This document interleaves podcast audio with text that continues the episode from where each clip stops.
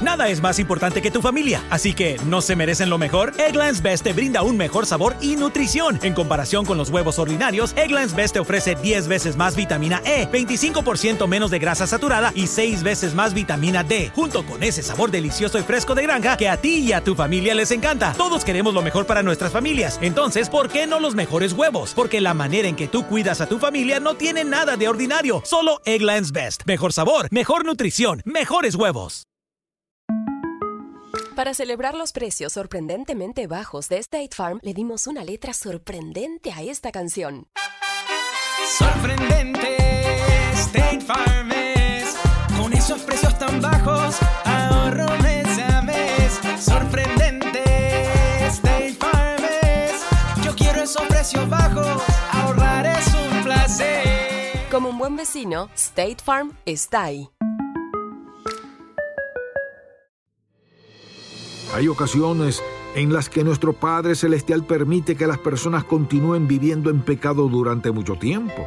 ¿Actúa así porque no tiene otra alternativa? No, sino porque escoge obrar de esta manera, pues tiene un plan y un propósito con todo lo que está sucediendo.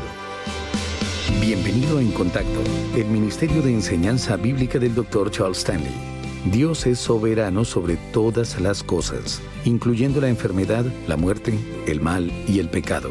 Si así no fuera, no tendríamos garantía de nada en la vida. Pero como aprenderemos en el siguiente mensaje, todas las cosas están sujetas a la soberanía de nuestro Dios y Señor. Si en verdad Dios es bueno y ha creado todo lo que existe y tiene el dominio sobre todo lo que sucede, entonces, ¿por qué existe el pecado, el sufrimiento, las enfermedades y la muerte? Esta es una pregunta que muchos se han hecho a lo largo de todos los tiempos. Sabemos que el pecado, las enfermedades y la muerte son parte de nuestra vida, pero esto no nos impulsa a dudar de la existencia del poder y dominio que Dios ejerce sobre todo lo que ha sido creado por Él. Y el propósito de este mensaje es compartir con ustedes lo que el mismo Señor nos dice en su palabra en relación a este tema tan importante. ¿Cómo podemos explicar que nuestro Dios de amor permita que todas estas dificultades vengan sobre la vida de los que le aman?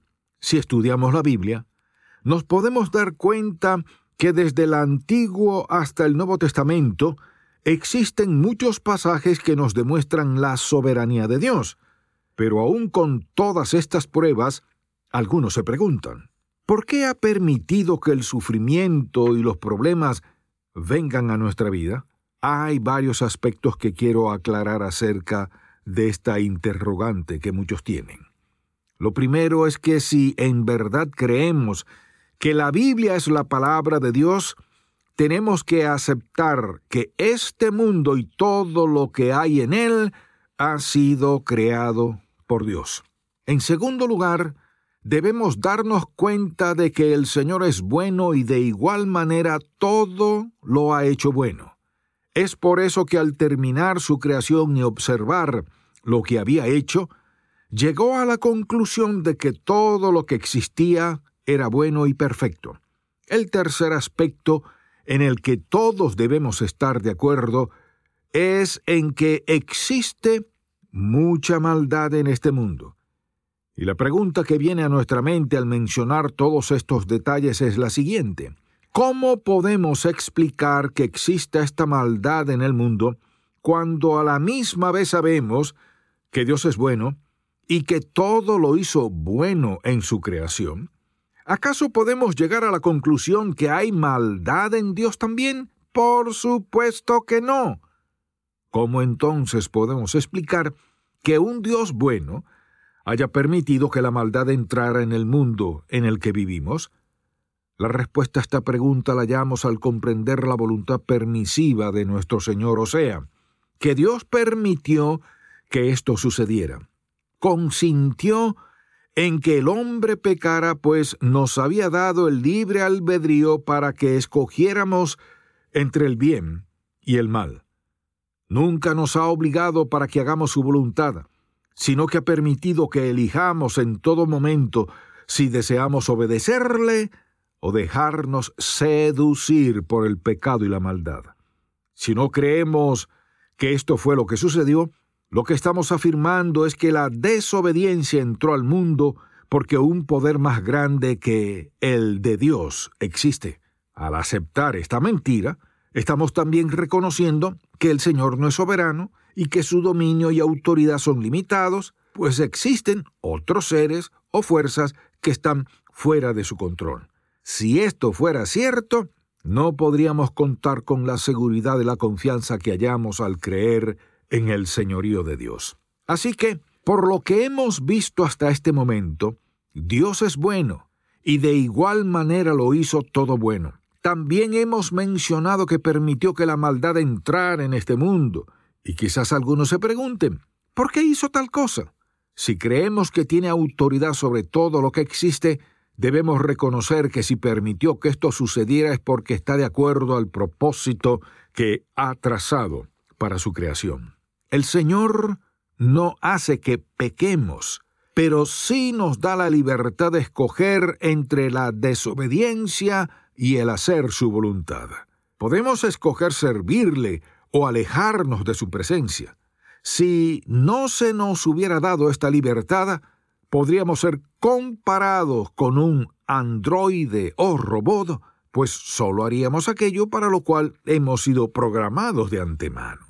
Pero sabemos que Dios nos dio la capacidad de escoger lo que vamos a hacer. Y la primera elección que el hombre tuvo que hacer fue decidir si iba a reconocer la autoridad y el señorío de Dios o si iba a preferir desobedecerle.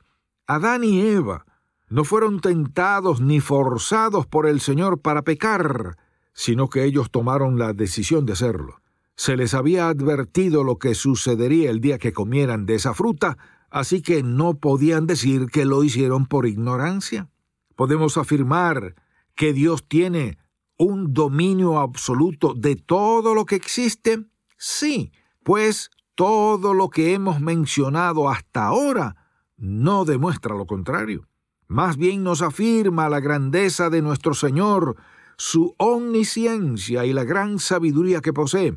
El pecado y la maldad no fueron creados por Él, sino que sólo permitió que esto entrara en el mundo al darle al hombre el libre albedrío para que escogiera lo que iba a hacer, si amarle o desobedecerle. ¿Qué relación hay entonces entre Dios y el pecado?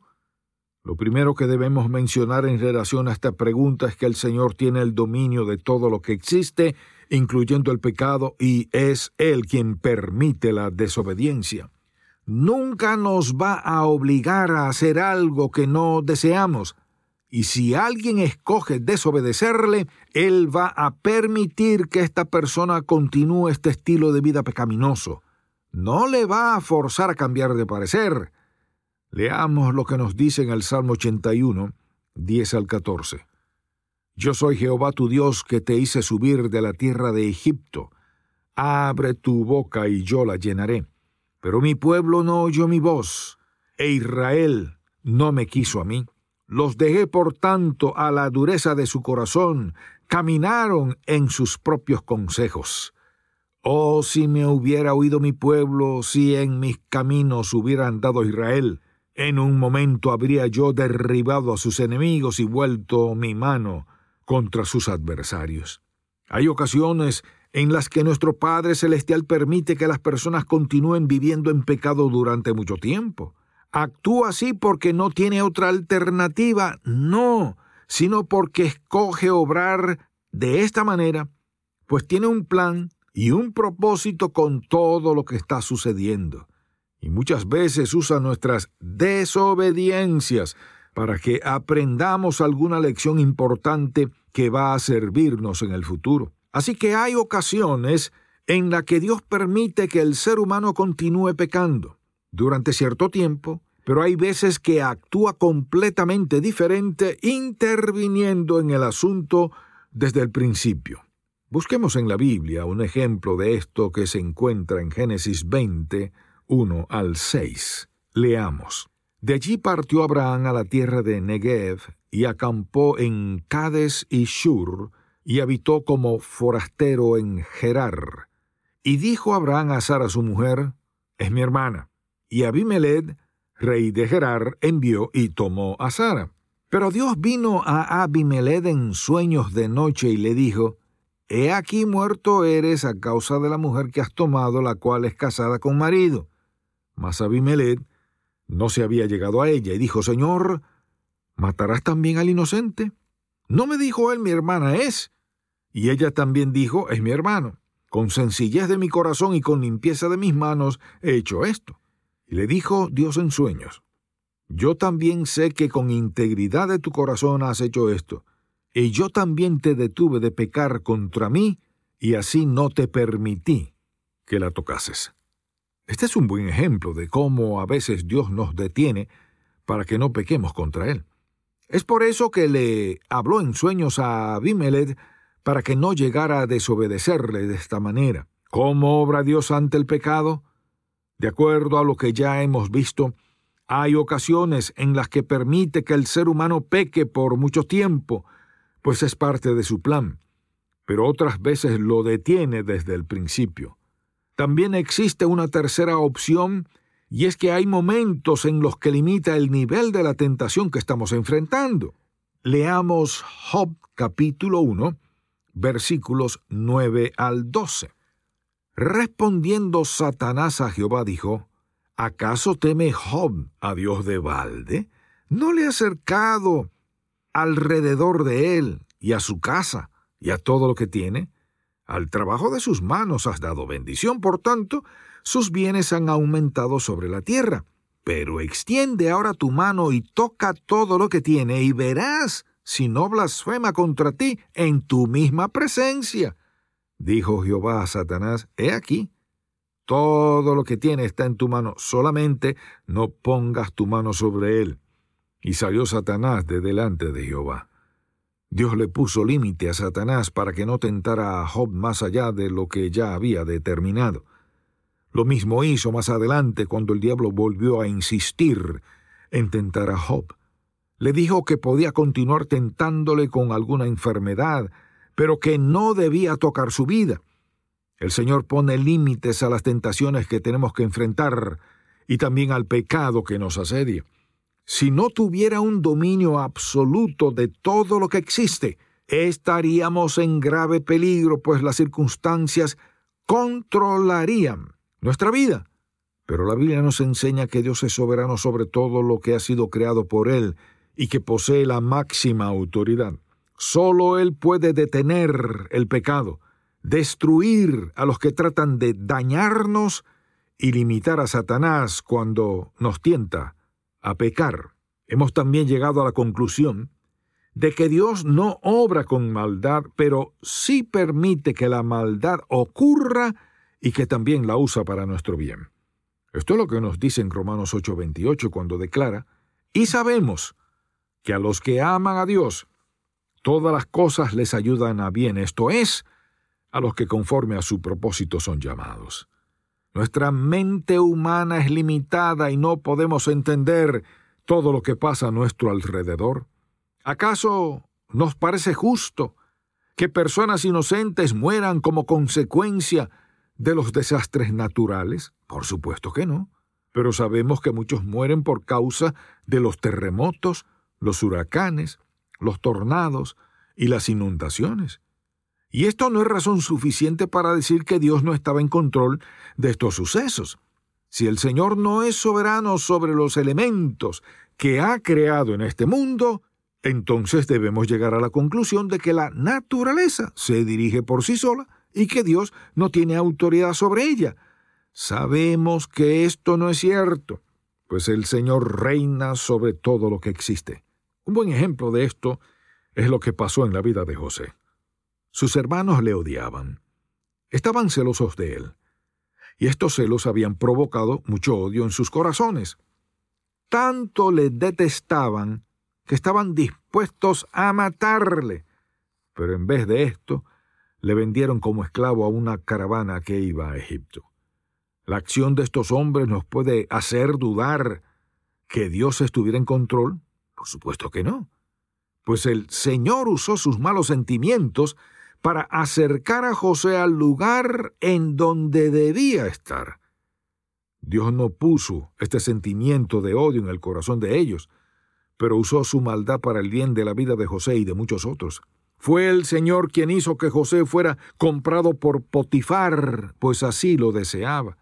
Le hizo sobresalir como esclavo en esta casa hasta que fue puesto como supervisor de todo lo que se hacía allí. También fue Dios quien permitió que este joven fuera acusado injustamente por la esposa de Potifar y que terminara en la cárcel a pesar de que no había hecho nada malo. ¿Puso el Señor estos malos deseos en el corazón de esta mujer? No, pero usó sus malos sentimientos para el bien de José. Este joven tuvo que pasar varios años en esta prisión, pero Dios todavía estaba en control. Fue en este lugar en donde conoció al panadero y al copero de Faraón. Estos dos hombres tuvieron un sueño parecido, y José les dio la interpretación de lo que habían soñado. Todo sucedió tal y como les había dicho. El panadero fue ajusticiado y el copero regresó a su posición ante el rey. Pero este último olvidó la promesa que había hecho José de ayudarle hasta que llegó el momento oportuno. Y Dios le hizo recordar al joven que estaba en la cárcel. Fueron todos estos acontecimientos los que hicieron que José terminara siendo el primer ministro de Egipto. Dios usó aquello que parecía malo ante los ojos de los hombres para el bien de José. ¿Podemos acaso dudar que Dios estuviera en control durante todo este tiempo? No, sino que la vida de José nos hace reconocer que el Señor tiene el dominio sobre todo lo que nos rodea y que su autoridad no tiene límite. ¿A qué conclusión podemos llegar? Podemos afirmar que Dios es bueno y que todo lo hizo bueno y perfecto. Creó al hombre y a la mujer y los puso en un mundo perfecto. Les dio el libre albedrío y los rodeó de todo lo que necesitaban para vivir en obediencia hacia Él. Les dotó con la capacidad de decidir si querían amar o no, obedecer o no. En otras palabras, les permitió escoger entre hacer el bien o el mal. Sabemos que escogieron hacer lo que no era de su agrado y que le desobedecieron. No solo ellos sufrieron las consecuencias de ese pecado, sino que toda la raza humana y toda la creación fueron afectadas por esta desobediencia. Pero desde ese momento hasta nuestros días, Dios siempre ha estado en control de todo lo que ocurre, pues es soberano y tiene la autoridad final. Esto no significa que vamos a entender a cabalidad todo lo que sucede a nuestro alrededor. Ciertamente hay muchos acontecimientos que producen dolor y sufrimiento en el corazón humano y que no podemos comprender, pero Dios es soberano.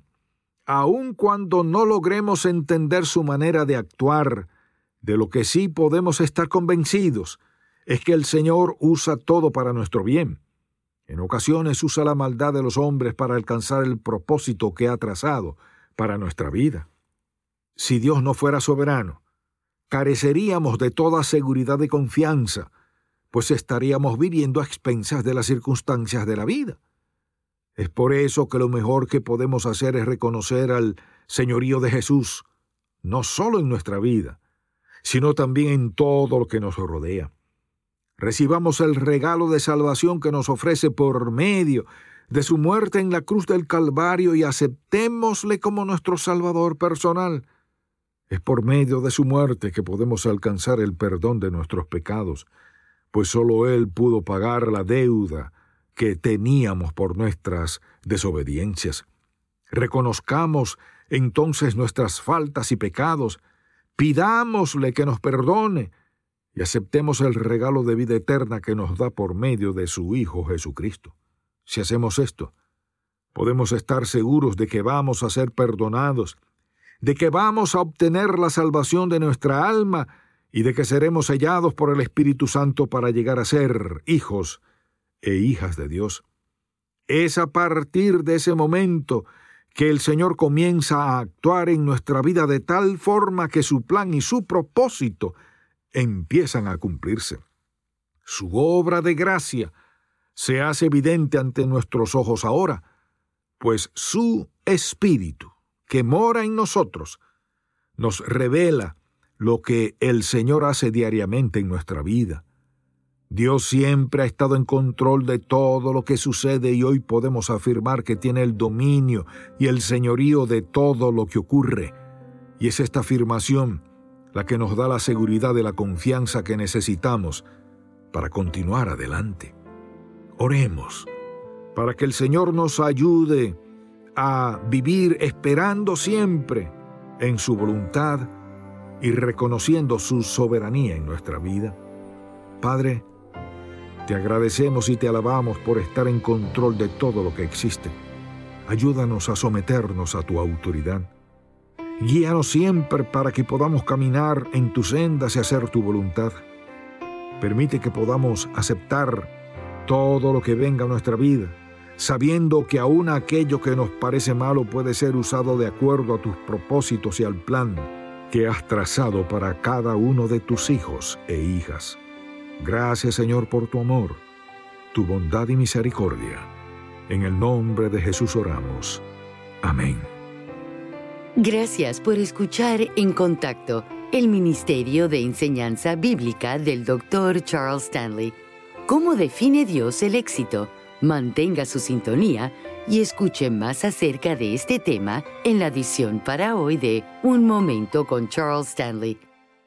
Si desea adquirir el mensaje de hoy, El dominio de Dios, nuestra confianza, el cual forma parte de la serie El dominio de Dios, nuestra confianza, llámenos al 1-800-303-0033 dentro de los Estados Unidos y Puerto Rico o visite encontacto.org.